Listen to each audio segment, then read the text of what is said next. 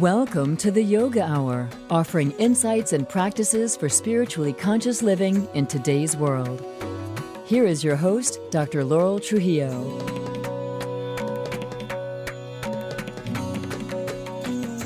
Welcome to the Yoga Hour, where we talk about yoga in all its depth and breadth as a path to spiritually conscious, fulfilled living in today's world. I'm Dr. Laurel Trujillo, host and producer of the show. Today, we'll be discussing finding our Dharma, our life purpose, and whether difficulties in life might actually help us in this search and help us to step forward as our best selves. I'm joined today by Stephen Cope. Stephen Cope is the founder and former director of the Kripalu Institute for Extraordinary Living. He is a best-selling author and scholar who specializes in the hmm. relationship between the Eastern contemplative traditions and Western depth psychology, and is well known in the field in the world of contemplative practice as a teacher who combines intellectual rigor with the powerful direct practices of Hatha Yoga and meditation. You can find out more about Stephen at his website, stephencope.com. And Stephen is S T E P H E N, stephencope.com. You can also follow him on Instagram and Facebook. Welcome to the Yoga Hour. Stephen, I'm delighted to be able to talk with you today and discuss your new book, The Dharma in Difficult Times Finding Your Calling in Times of Loss, Change, Struggle, and Doubt. Thank you, Laurel. It's great to be back. It's good yeah. to see you. Yeah. Before we dive into our dialogue about finding our Dharma in difficult times, let's start. Let's start as we mean to go on. Let's start mm-hmm. with a yoga moment, a moment of present moment awareness. Oh.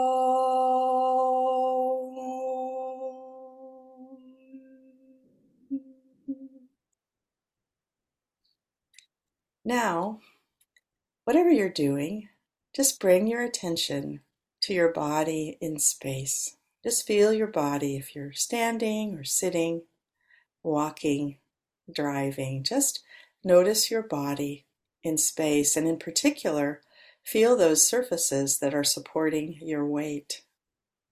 Where are your feet? How do they meet the floor? What part of your weight is supported in the chair if you're sitting? And now just bring your attention to your breath. Just noticing as you take a fully conscious breath on the next inhale and exhale. On the next inhale, feeling the cool air in the nostrils. And on the exhale, feeling how that air has been warmed as it passes through our lungs. Just staying with the breath continuing to notice every inhale and exhale. Here's something to contemplate a teaching from the founder and spiritual director of the Yoga Hour, Yogacharya O'Brien, from her book, Living for the Sake of the Soul. The spiritually dedicated life is one where we wrestle, like Jacob with the angel, to receive the blessing in all that is and bring it forth. We actively participate in our own destiny and that of our awakening world. We are not alone. The Divine Presence responds to our need and comes in a time of darkness and despair with saving grace. This grace reveals the way of awakening from darkness to light, ignorance to bliss, bondage to freedom. Be a spiritual warrior. If you are struggling with a situation, take charge, turn it around, demand a blessing instead. Be a spiritual warrior. If you are struggling with a situation, take charge, turn it around, demand a blessing instead.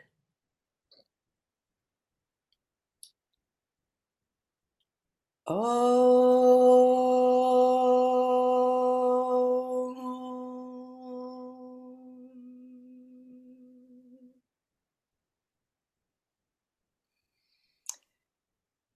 again, Stephen Cope, I'm delighted to have you join me again on the Yoga Hour. You had mentioned uh, yourself that um, that you have done some uh, programs with us in the past, and people can access those by putting your name into the um, search uh, bar um, when you have the yoga hour up. I think there's probably I think three or four episodes with you, and they're all excellent. so this book today that we're discussing, your new book, the Dharma, uh, the Great, uh, the Dharma in Difficult Times. Um, it's a second book you've written about Dharma. Your first being the great work of your life. So, what was your inspiration to write this second book about Dharma?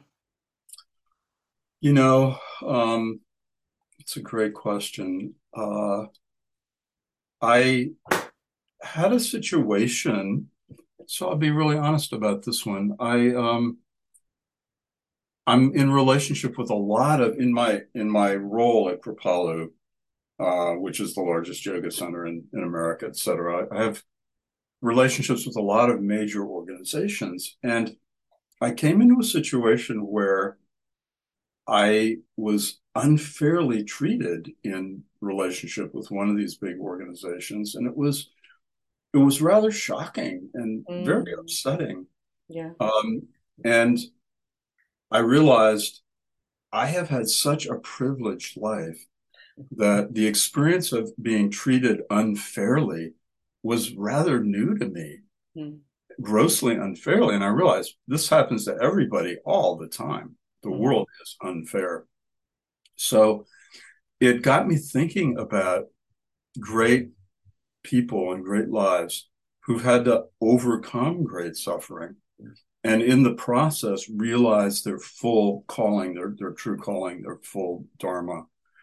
Um, and so it was really that that bump in the road that caused me to think about all of these issues. And then paradoxically, COVID came along. So I ended up really writing most of this book during COVID when the whole world was was suffering.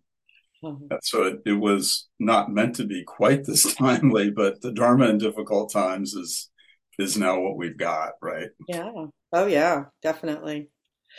For listeners who aren't familiar with the Sanskrit word dharma, how do you define it for your students? How does and how does our dharma call us to action? Yeah, dharma is one of those great Sanskrit words that's highly compressed. You know, you'll often hear it meaning truth, path, law, teaching. But in the context of the Bhagavad Gita, which is what I'm teaching about in this book, it always means sacred duty or true calling, true vocation. Mm-hmm. Dharma itself, the word dharma is based on the, the root DHR, the three letter root in Sanskrit, which means to hold together. And the whole notion goes all the way back to Vedic times and the story of Indra and Indra's net, uh, which uh, Indra, of course, was the great god of the Vedic pantheon, and he lived on Mount Meru, as these gods do. And it was said that he'd cast a vast net over the entire universe from Mount Meru, and that at the warp and woof strand of each one of these, um, each part of this this web was a gem, was a jewel Mm-hmm. That jewel is an individual soul, and it's that jewel's job to hold together that part of the web. Mm-hmm. That's our dharma, hold to hold together. We're only called to hold together our part, but it's essential that we do that. And in doing it, um, in doing it, support the common good, support the whole. Um, and I, I just love that story because it's got all the paradox of Indian spirituality, the the you know the connection between the particular and the universal. Mm. Um, and and as I write, I write about Thoreau in this book, who you know who strongly believed in this connection between our individual actions right here and now on the earth, and the way in which they affect the whole field. Mm-hmm. So uh, that was um, I'm I'm very drawn by this idea of dharma. I think it's something we in the West need to look at closely. Mm-hmm. I'm so glad you brought up that story about Indra's net, you know, because I, I just, I don't know, there's something about it that's just so appealing to me. You know, this idea that at every single point at which there's a cross, as you said, of the, you know, the, the fibers, there's uh-huh. a jewel. And, yeah. and that's each one of us. And that's our, you know, our role, our, you know, our highest duty. Um, and if we don't do it, you know, it, it's like the net is, is, is weaker you know, at that at that point, there's like nobody else who can do that job. If we could go on and on about this. Uh, um, yeah. You know, the the idea that even if you don't do it well, it's it's it's more important to do what you're supposed to do than that's to right. do what you do well even if you know, even if you do it well that's okay do this other thing even if you can't do it as well because that's your job that's your dharma that's right krishna says it's better to fail at your own dharma than to succeed at the dharma of another. Yeah. So this whole notion of um, of the connection between our individual lives and the whole field yeah. is something that that the yoga traditions really understand. Mm-hmm. Yeah. So that mm-hmm. that's so great that you brought that up. I love that. In the book, you you refer to what psychologists call disorienting dilemmas. I had not heard this term before before reading your book, but I, I was mm. very struck by it. Disorienting dilemmas are those events that so totally turn our lives upside down that, as you write, quote, all we can do for a while is sit and stare at a wall. and certainly I think I've had those kind of, you know, dilemmas and I, I can't, I mean, I think they're part of, you know, humanity. Would you say more about disorienting dilemmas and how these events, when we confront them rather than run from them, may point us in the direction of our Dharma? Yeah, I mean, it was a disorienting dilemma that caused me to write this book so the experience with this large institution, and I didn't know. I, first of all, I was shocked. It was so grossly unfair, and I wasn't sure whether to go to war or whether to let it go. I didn't know what to do, and so I, I literally sat and stared at the wall for a while, like weeks before I decided how to take action. Um, and of course, that's exactly the position we find Arjuna in at the beginning of the Bhagavad Gita. He's literally on the floor of his chariot because he's confronted with a dilemma that he can't solve. He says, Oh, Krishna, conflicting sacred duties confound my mind. Conflicting sacred duties. So the disorienting dilemma at some point happens to all of us when the world confronts us with a fact and a reality that doesn't fit our narrative, our, our worldview. And, you know, in, in Buddhism, for example, there is something called the Four Holy Messengers. These are four life experiences that provoke um, this disorientation. And of course, they're uh, old age, suffering, death, and the confrontation with the holy person. Those are the four holy messengers. Mm-hmm. So when I had, here's the disorienting dilemma. When my best friend died when I was just 30 years old, mm. it shook me to the bones. It made, it forced me to look at my view of reality and to see that life is so ephemeral. Everything is always changing. In, in the Buddhist tradition, there these are called the three marks of existence: anicca, anatta, and dukkha, or um, impermanence, no self, and and suffering. And the confrontation with radical impermanence in the sense of a loss, and everybody listening has had one of these, forces you to look again at your understanding of permanence and impermanence. And it, it forces you to adjust your view of the world. Um, just in the same way in which we will have some circumstances which um, which confront us with the fact that we're actually not in charge of the world, right? Mm-hmm. This is mm-hmm. this is anatta, which in Buddhism is usually said as no self, but it really means we're part of a big web of of interaction, and we're not in charge of it. Yeah. Um, so the the disorienting dilemma leads us to refine our view of the world and maybe seek a view, a spiritual view perhaps, that encompasses a bigger part of the picture. mm-hmm. right? Mm-hmm. Yeah, yeah, no, absolutely. You've already mentioned that um, you focus a lot on the Bhagavad Gita in in your book. Mm. And this is Bhagavad Gita for those listeners who aren't familiar with it. It's an ancient uh, Hindu scripture. Um, and I, I, love the way you talk about it. It's one of the few books that actually addresses how to deal with what we've just been talking about, these disorienting dilemmas. So, would you share a little bit more about the Gita and how it helps us in confronting these difficult times in our lives? Yeah, I, honestly, Laurel, there are very few books in the spiritual literature of the world that are more um, dramatically personal for us, that we need more than this particular tale. And of course, it's the tale of Arjuna, who's the great warrior in the in the ancient kingdom of, of Kuru, the greatest archer in the kingdom. And his friend Krishna, who turns out to be an avatar of God. Avatar means literally means crossing over downward. That's when God becomes incarnate in a human life. So Krishna and Arjuna, um, Krishna is seen to be Arjuna's charioteer. This is one of the great stories that every Indian um, knows. It's on every temple. It's all over India.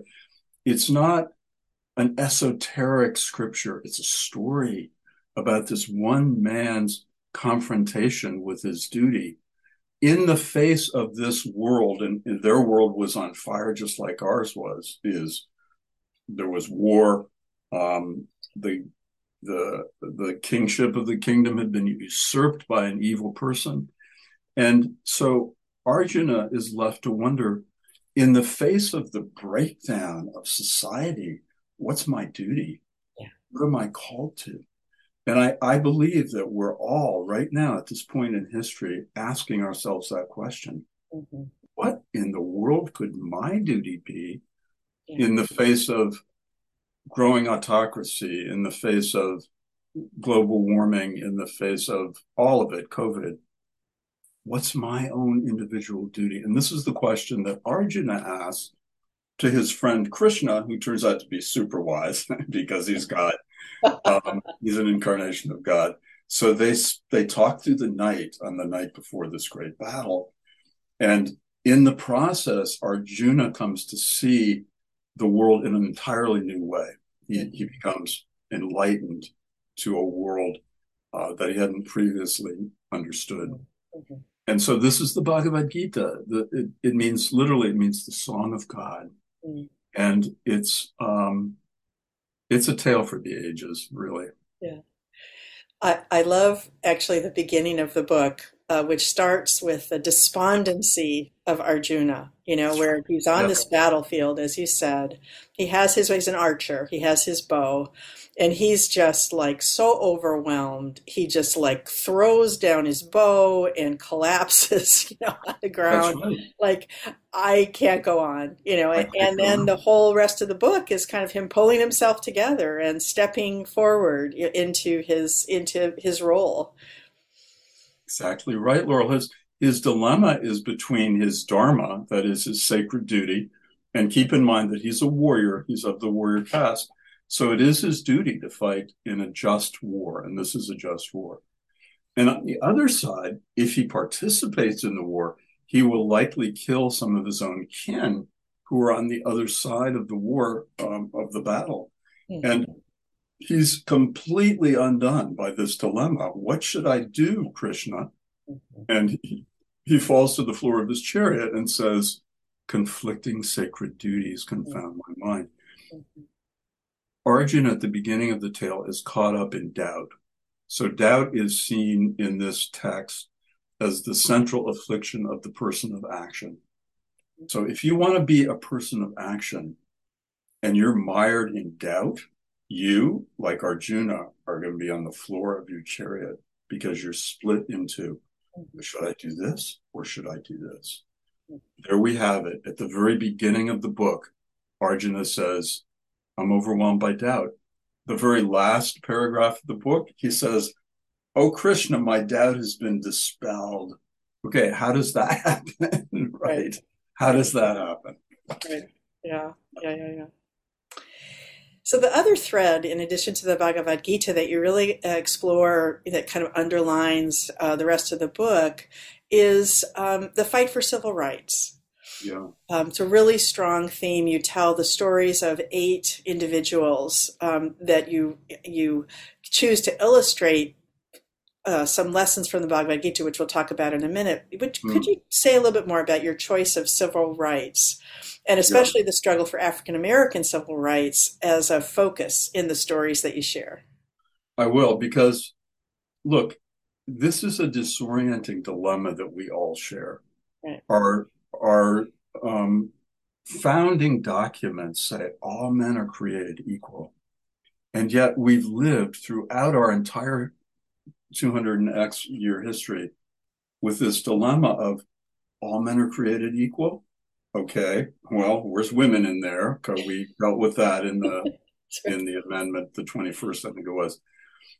But are all men really all human beings seen as equal? No, because we have a structurally racist society in so many ways. Um, and so the dilemma that we all live with the the big one in the United States is one that I think has to be we have to all of us have to wrestle with this. Mm-hmm. Um, and uh, that's A. B, the reason I, I chose one disorienting dilemma. Every character in this book, all eight, are faced with the dilemma of racism and um, in, in profound inequality. And each one of them wrestles with it in a different way. Right? Some of them go to war. Some of them are pacifists. Uh, some of them, like Marian Anderson, use their gifts to transcend this. So there are eight different versions of how Arjuna, our interior Arjuna, caught in a disorienting dilemma, might actually act in a way for the good of soul and the good of the good of our souls and the good of and the common good as well. Because I'm very interested in going back to Indra's net, the way in which our individual dharmas are connected to the good of the whole. And this is one of the most important things about the Gita. Basically, Krishna says you cannot have authentic personal fulfillment unless you're also fulfilling your calling to the common good. Right. Those two intersect. And it's right at the intersection of your personal fulfillment and the common good that you find this this magic thing called dharma mm-hmm, mm-hmm. Yeah. Mm-hmm. so the book is divided into four parts and each part is focused on one of the four lessons from the bhagavad gita in how to confront these difficult times um, and uh, you have identified sort of Krishna's four lessons for tough times. I like the way you said that. the first lesson you offer is take refuge in me. And your example for that that uh, lesson is the life of Mahatma Gandhi as an example of this strategy. Yeah. So, how did Gandhi's life and actions point to the idea of finding Dharma in difficult times? So, most of what we know about Gandhi is about his political activism. But it turns out that Gandhi's, Gandhi saw himself differently. He thought his whole life was about the search for God. And he used the Bhagavad Gita as his central text in this search. So that when he confronted difficult realities in the world, he turned to the Bhagavad Gita. And, and because the Bhagavad Gita is a theistic text in the sense that there is uh, a God, there is right. God, there is this higher power. Um, Gandhi, taught by the Gita, always felt that his job one was taking refuge in the wisdom of God and the, the Spirit and letting his actions flow from there. Mm.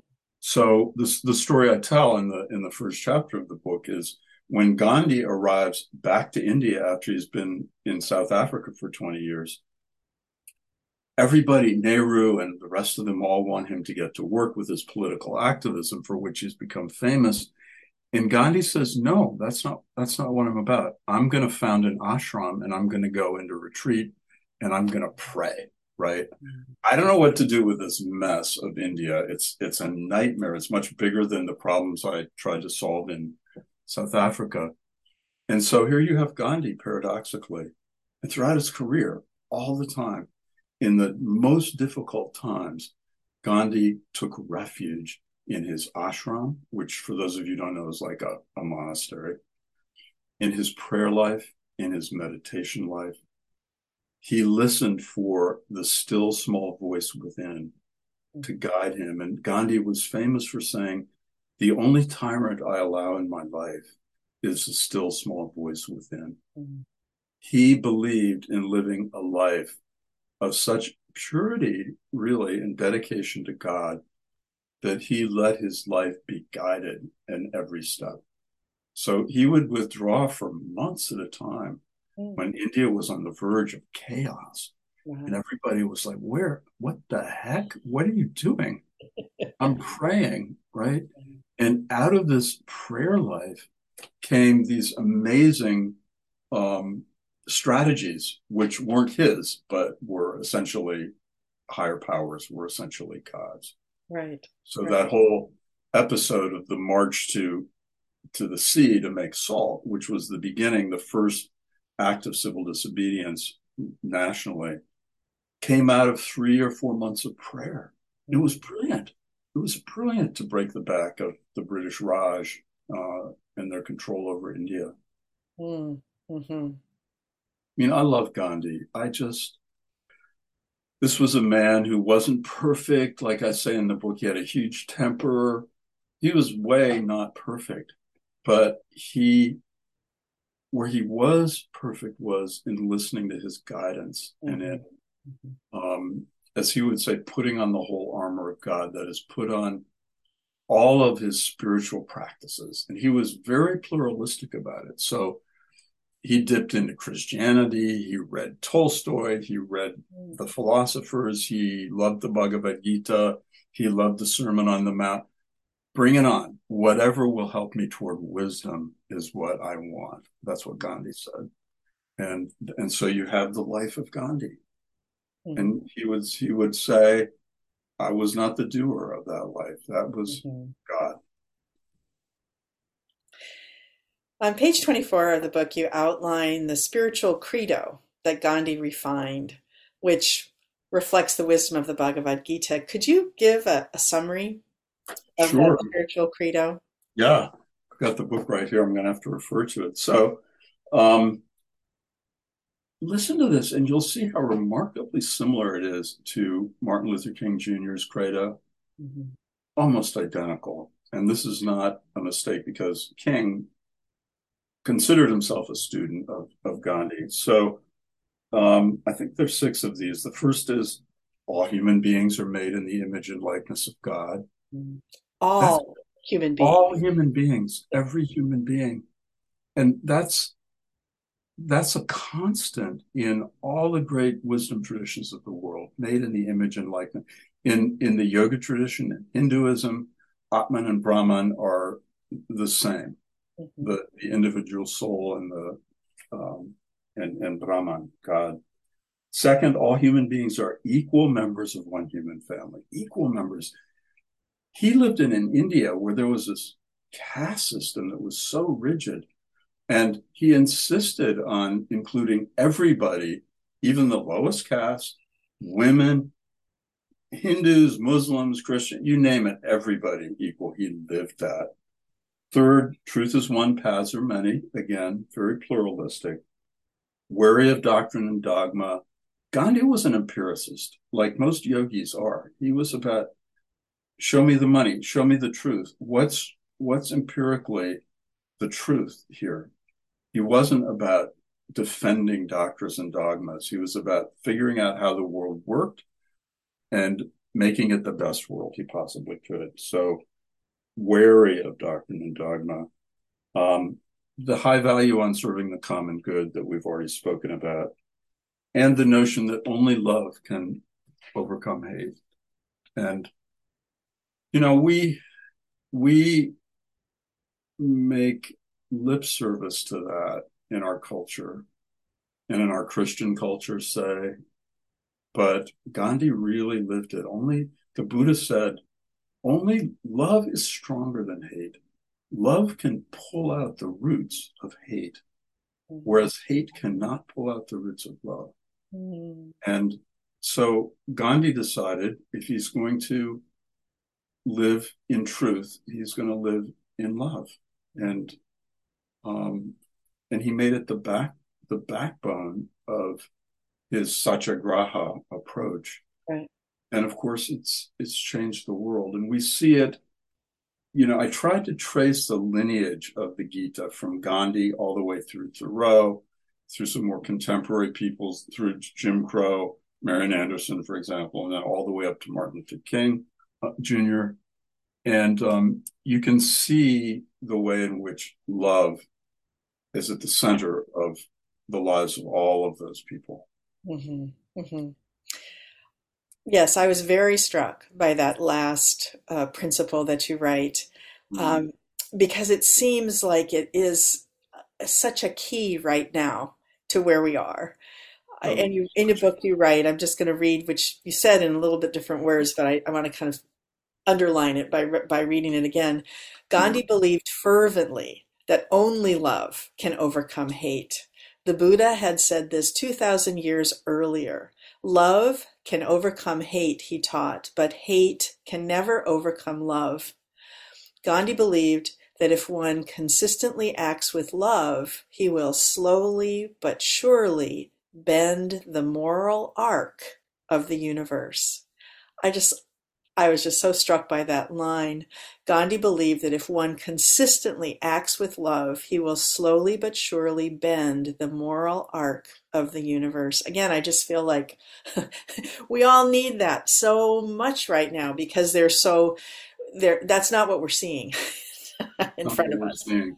And you know, the Eastern contemplative traditions, both yoga and Buddhism, have a much deeper understanding of love. What is love? And in, in both of those great traditions, love is translated as metta or maitri, which means friendliness toward all beings or goodwill. Mm. The essence of love is not as we've made it up in the West to be attachment, attached love, craving, clinging, grasping. That's actually the root of suffering. Mm. Love is really about um, goodwill, the heart, the open heart, that wishes well for all human beings. Um, and um, this is very different than our Western view of what love is. It's, it's not stained by attachment and grasping. It's this authentic, this is genuine wishing well for all beings. And that comes from, you know, you'll know that in the yoga text, in the Yoga Sutra, for example, toward the very end of the practice comes this profound realization called samapatti or coalescence, which which is uh, as it says in the Yoga Sutra, all human beings, all sentient beings are made of the same stuff. Mm-hmm. That is to say, you and I and everybody listening in every way that really matters is made of the same stuff. We're all one family we know one another. I know what it feels like to suffer. I know what greed, hatred, and delusion are because we're all bound up in those. Um, so once you realize that all beings are made of the same stuff, you begin to see all of us as one family. And naturally, what rises up is goodwill. May, you know, um, Laurel, may you be happy. May you be healthy. You're my sister. May you be, be at ease in this life. You're my fellow human being. So these these traditions really understood what love really is and its power. Right. Yeah. Absolutely. Just take a moment to remind listeners I'm Dr. Laurel Trujillo, host and producer of the Yoga Hour. Today I'm here with Stephen Cope, the author of the book we're discussing today, The Dharma in Difficult Times. Mm-hmm. You can check out uh, Stephen's books and teachings at his website, stephencope.com. And Stephen is S T E P H E N, so stephencope.com. We will have the link to his website on our website, theyogahour.com. We welcome your comments and questions. You can contact us via that website, theyogahour.com, where you can also sign up for our mailing list. So, Stephen, as we mentioned, you you chose um, eight people to focus on with the book, underline underlining or outlining, you know, giving this, you know, uh, filling in these four principles that you took. So we've been talking about the first one, you know, about taking refuge, um, and then the um, next one, um, the next lesson from the Bhagavad Gita uh, that you discuss is peer carefully into the chaos for the sure signs of Dharma. And for this one, you tell the story of uh, author Harriet Beecher Stowe, who wrote Uncle Tom's Cabin. So, how did you choose Harriet Beecher Stowe to exemplify finding the Dharma in difficult times? So, interestingly, Harriet Beecher Stowe lived right in the center of uh, the pre of pre Civil War America. She lived in Cincinnati, right on the Ohio River, which was the dividing line between slave and free. Her family were devout Christians and abolitionists, so they were involved in the struggle from the beginning. Um, and Harriet uh, was a, a, creature of authentic faith, in, in this case, in the Christian tradition, but she, like Gandhi, was very pluralist. And in this book, I tell the story of Harriet Beecher Stowe's loss of her son Charlie when he was two years old to to um, uh, to uh, what am I trying to say? Um, I'm, I'm, forgetting the disease anyway, cholera to cholera, which was widespread in those days. Yeah. Um, she was completely undone by the loss of her almost, I want to say, favorite child. This was a late in life child. She adored this little boy, mm. Charlie. And there are pictures of him you can see online of his body dead. And they used to do that in, in the in that era. They would take a still um, he looks alive, sleeping, but he's actually adorable. She was completely devastated. And her faith in God pushed her to find some redemption in this suffering that she experienced, some way of making sense of it. You know, I call it the gift in the wound. Look for the gift in the wound. There is a gift in every wound that we can use to transform the suffering into redemption, essentially.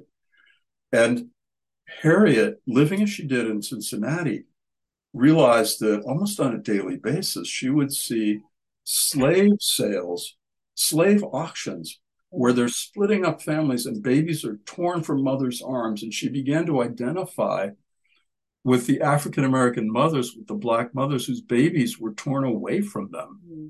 Mm not by death, but by the, the, the evil slave auctioneer. And this aroused in her such compassion. You know, the, the definition of compassion, karuna, is when the open heart comes close to suffering. It it it quivers, it reverberates with the suffering. She felt the suffering of those black mothers, and she was determined to do something about it. Yeah. So she wrote Uncle Tom's Cabin. She literally channeled it, and um, it it was meant to arouse the passion and the furor and the fervor of an America that did not want to look at the suffering of enslavement in those days. This novel became the best selling novel of the 19th century, possibly the 20th, I'm not sure. Definitely second only to the Bible. It sold hundreds of thousands of copies right away, both here in America and in Britain, which was very abolitionist in those days. It literally caused the North, the, the silent majority in the North, to rise up against slavery. And in that way, when when Harriet Beecher Stowe met Lincoln at the White House, he said, So you're the little woman who started this big war. Mm. And you know, we don't know if that story is apocryphal, but it was very largely her writing that that that pulled the heartstrings and that revealed the true nature and savagery of slavery mm-hmm. to a North that by and large did not want to shake things up. Right. Um, and then she went on to write much more radical books. She gets a really bad rap, by the way, because Uncle Tom is seen as being the subservient character. it, Uncle Tom is not the only character in the book. Liza, there, there are many other characters, but she goes on to write much more radical stuff. She writes a, a novel called Dred, which is about a kind of revolutionary black man. um, but the key point in the chapter is find the gift in the wound. Mm. What what in the wound that you have? So I talked about the wound that I had of feeling unfairly treated. And the gift in that wound for me was this book. This okay. book came out of that wound. I transformed it right. into a book. Yeah. You know, each one of us has these major experiences of suffering in life. Peer, I say, peer into it. Where in there is the gem of possibility of mm-hmm. transformation? Mm-hmm. Um, and, you know, that's what Krishna invites us to do as well. Mm-hmm. Look for your Dharma. He says, it's your Dharma. Look to your Dharma to save you. Mm-hmm. When you find that calling, as, as Harriet Beecher Stowe did, it saves your soul in some mysterious way. Mm-hmm. And she always felt that way. She felt saved by that book. Mm-hmm. Mm-hmm. Such a great, such a great story and such a great illustration. So, so far, we've talked about Gandhi and taking refuge, and now Harriet Beecher Stowe and, and um, look for the gift in the wound. And the third lesson from the Gita that you discuss is understand that true personal fulfillment and the common good always arise together. And you illustrate this lesson by telling the story of Sojourner Truth as an example of someone who worked toward the common good of many people. So, would hmm. you tell us how you came to choose Sojourner Truth's story as an example of the principle that you're talking about here about um, how true personal fulfillment and the common good always arise together?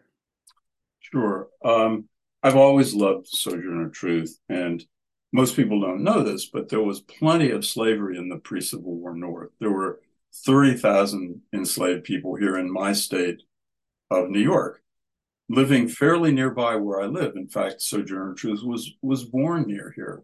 Wow. Um, Sojourner Truth was one of those great self emancipated slaves. She walked away from her master, quote unquote, at the age of 29, carrying her child in arms. And she had felt the most degrading aspects of, of slavery. You know, the whip, the, the rapes, the, the whole thing.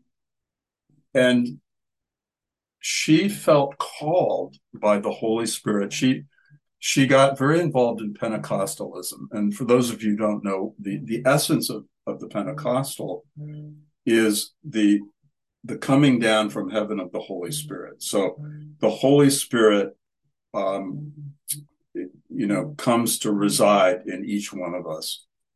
And um, Sojourner Truth felt strongly. Okay, let's go back a little bit.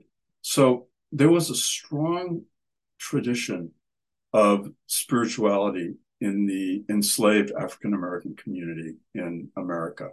Very often, this was um, nurtured by the mother so in this case, Sojourner Truth um, had a mother who was profoundly spiritual and helped her to set up her little hideaway in the woods where she would go and pray, taught her to pray, taught her the scriptures. Actually, Sojourner Truth knew more scripture by heart than almost any clergyman, which made her fantastic on the stump yeah. because she'd call these these clergymen little men in black because they were all decked out in black and they would they would bring up some scriptural argument and she would just completely mow them down in public because she knew her bible and she was also a person of, of profound prayer um, so she decided she was going to let her life be led by the Holy Spirit. Mm-hmm. And and her her role was to show people, and very often physically, when she showed the scars on her back, mm. to um, embody in a way the suffering of her race, which she always said her her race, right, and to stand up in front of crowds of very often angry men or angry whites or whatever, and to to be so present with her story and her story of suffering that it changed hearts and minds. Mm. And so right there, her her dharma was to become a preacher, and she became one of the greatest itinerant preachers of the of the 19th century. Um, to become a preacher that changed hearts and minds for the good of the whole. She had this radical trust in the Holy Spirit. So very often when she was going from town to town, she was in her buckboard with her horse. She would just let the reins go and she'd say, Okay, God, you drive. Mm-hmm. And wherever she ended up, in whatever little little village, she'd set up her wagon with her signs, have a little revival meeting, give a talk in the town church. It was up to God where she ended up. And she went all over the East Coast. She went all through the Midwest. Wow. Changing hearts and minds with her powerful preaching. She sang some of her sermons. She had a beautiful voice. So she sang and she chanted. And they're just epic stories about how she changed these communities by her very presence. And she would say it wasn't her, it was the Spirit of God. It was the Spirit moving through her that enlivened her. And of course, this is a basic Pentecostal notion. Mm-hmm. And so she, like Gandhi, was very pluralist, but also listen to the Spirit, to the inner voice, and um, let it direct her life. Mm-hmm. And she had a very powerful life. She lived to be an old lady um, and one who was deeply admired by everyone from Frederick Douglass to, to Abraham Lincoln. Mm-hmm. Mm-hmm. So uh, you use her as an example of this principle of how personal fulfillment and common good arise together. Is that she was following her dharma, and obviously it was you know fulfilling to her, and then also obviously she was doing all this amazing you know work of really changing people's changing people's perceptions. Exactly. So that to to make the point clear for folks, this is the point where her own gifts, her gifts for preaching, her gifts of knowledge of the Bible, her gifts for singing, all of her gifts overlapped with the need of the time that she felt so profoundly. So her personal fulfillment in fulfilling all of those gifts and letting them come to complete fruition overlapped at this one spot, which was um, the the freeing of the American slave. Mm-hmm. And um, she brought herself into service for the common good. She brought all of her gifts. And that's what all of us have to do. That's why I love the story of Indra's net, because what right at the intersection there, what part of the web are we holding together? Yeah. So, for example, I'm a writer. That's my gift, right? Um, I grew up in a family of writers. I learned how to write. So what can I do? Well, I need to bring my own small set of gifts to the the major calling of the time. And one of the major callings of our time is that we've, as a result of what happened with George Floyd and, and COVID, we've ripped the mask off the amount of structural racism that really does exist here in our country. And this was one of the calls of the times. It's the one that I was feeling deeply when I wrote the book. And it's not, each chapter is meant to exemplify one of the one of the ways in which we can engage this particular dilemma and they're very different very different creatures like marian anderson and sojourner truth were both black women but they had a very different way of confronting the dilemmas of racism almost polar opposite. Mm-hmm. Mm-hmm. Yeah, I wish we had time to talk about everybody, you know, in the yeah, book because I think all of the stories are, are really fantastic. So we've said there are four principles. We've talked about three so far. We've talked about taking refuge. We've talked about uh, looking for the gift in the wound. We've talked about in Sojourner uh, Truth how personal fulfillment and common good always arise together. And then the fourth lesson provided by Krishna in the Bhagavad Gita is always remember that you are not the doer. Mm-hmm and you share the story of people that I wasn't familiar with, Jonathan Daniels and Ruby Sales. So, would you share a bit of their story and how it exemplifies the idea of, of navigating through difficult times and identifying one's Dharma?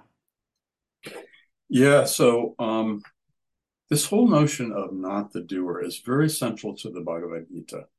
And the notion is that if you're living the, the tenets of the Gita, and in, in my first book on the Gita, I wrote about what I call the four pillars of the doctrine of inaction and action, which are number one, discern your Dharma, what's your calling in the world. Number two, do it full out. This is called the doctrine of unified action. Bring everything you've got, everything you've got to the table of your Dharma. Number three, let go of the fruits, let go of the outcome. As we've said, Krishna said, better to fail. We don't even know what success is. Right. So are you doing your Dharma full out? That's the question. Not are you succeeding in the eyes of the world? That's irrelevant. And then fifth, fourth, turn it over to the God of your understanding or turn it over to something bigger than yourself. Yeah. Um, when you live that way over time, according to Gandhi and all the people in the book who've lived that way, over time you begin to hear this still small voice. Mm-hmm. It it comes into focus more and more deeply until you're really letting it guide you through life. And there's the sense that you are no longer the doer. Mm-hmm. That, that something bigger than you is doing this through you. Mm-hmm. And I have that experience in writing. And, you know, I'm not saying I'm the best author in the world, some better, some worse but I do have this experience in my books of them coming through me. Mm-hmm. And my job is to let them come through me, not to, not to like try to, you know, force them into being something that they don't want to be. Let them be what they want to be. So there is a sense of, and it's a wonderful experience when you have the sense of, wow, I didn't even do that. I just showed up my motto as a writer is suit up and show up. My agreement with myself is that I come to sit right here at my desk every day. And if I don't want to write, I don't have to. Now, I almost never don't want to write. I almost always do. so I call that suit up and show up. And I suit up and show up every day. And sometimes it's a it's a struggle. And sometimes there's a sense of I'll go home to my friend Susie, whom I live with, and say, Susie, I don't know. I have no idea where that came from. Mm. That did not come from me. And it's, it's pretty exciting. And it, it happens of its own accord from time to time and often enough to keep me working, right? like, whoa, okay, that's cool. I want to stay in relationship with whatever that power is. Yeah. It's not my power. My power is surrender. So in the story I tell about Jonathan and Jonathan Daniels and Ruby Sales, I I went to Episcopal Divinity School when I was a young man. I don't know, 40 years ago. After I graduated from Amherst, I went to Episcopal Divinity School because I thought I wanted to be an Episcopal priest. Um, that didn't work out, but for a number of reasons, and I'm I'm very happy the way things did work out. By the way, uh, um, it turns out John Daniels was a, a guy who had been there at Episcopal Divinity School in Cambridge, Massachusetts, just a few years before I had. And he was a very white bread kid from New Hampshire whose father was a doctor and well loved in the town. And but he was a devout dude. Like he he was going to be an Episcopal priest, and he went to EDS, and it was just at the time that Martin Luther King Jr. was calling for religious, so priests and nuns and religious people to come down and get involved. It was after that first attempt to cross the Edmund Pettus Bridge when John Lewis got walloped. Uh, the first march to Montgomery, I believe it was. And after that disaster, Martin Luther King Jr. called on American religious people and spiritual people to come south and get involved. And Jonathan was at seminary and he thought, well, what am I doing here studying these ancient texts when there's a crisis in the world? Right. And that crisis called to him. And um, he responded. He left seminary with his best friend there. They got in her little red Volkswagen Beetle, drove to Alabama, and became deeply involved in the civil rights struggle in the it, as a result, he was shot by um, a Southern white man who was a racist and who shot and killed him he, and wounded several other people. And at the time that he was shot, he was with uh, a friend and cohort, uh, a friend and, and, colleague named Ruby Sales, a young black woman, 17 year old wonderful young black woman who was also very much engaged in the struggle. Um, and she picked up the mantle. She was she was the original target of this white man with a gun. He was trying to shoot her, and John Daniels stepped in front of the bullet, took the bullet, died, became a martyr, like one of the few martyrs in the American Episcopal Church, actually. Um, and Ruby Sales went on to become a lifelong activist. And this is one of the most beautiful, powerful women I've ever interacted with. She's still at it down in Alabama with her own organization, which looks particularly um, at uh, at certain aspects of of racism in America. Um, so these are both, again, people who were led by the Spirit and whose lives made enormous change. The, the change that they made in Lowndes County, Alabama, which back then was uh, a focus of a lot of civil rights action because there was so much racism there. Um, that county is so different now. And I have a new friend in Alabama who tells me just the profound way in which things have changed. And it was a result of people like John and and I feel close to John since we sat in the same pews and right. studied with the same teachers and so forth. And and Ruby, um, who is the last person to, that I profile in the book and is is still alive. So we start with Gandhi, and we move through um, all the people that we've talked about and others all the way to, to present day in, in Ruby's uh, beautiful work down south.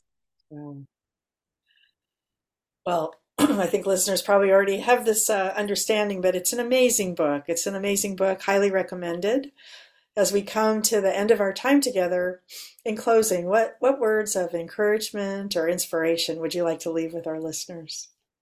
Here's what I think I'd want to say, Laurel the world is, you know, recently Bill Clinton sent a letter to the Clinton Foundation. He said the world's on fire, and it is in so many ways.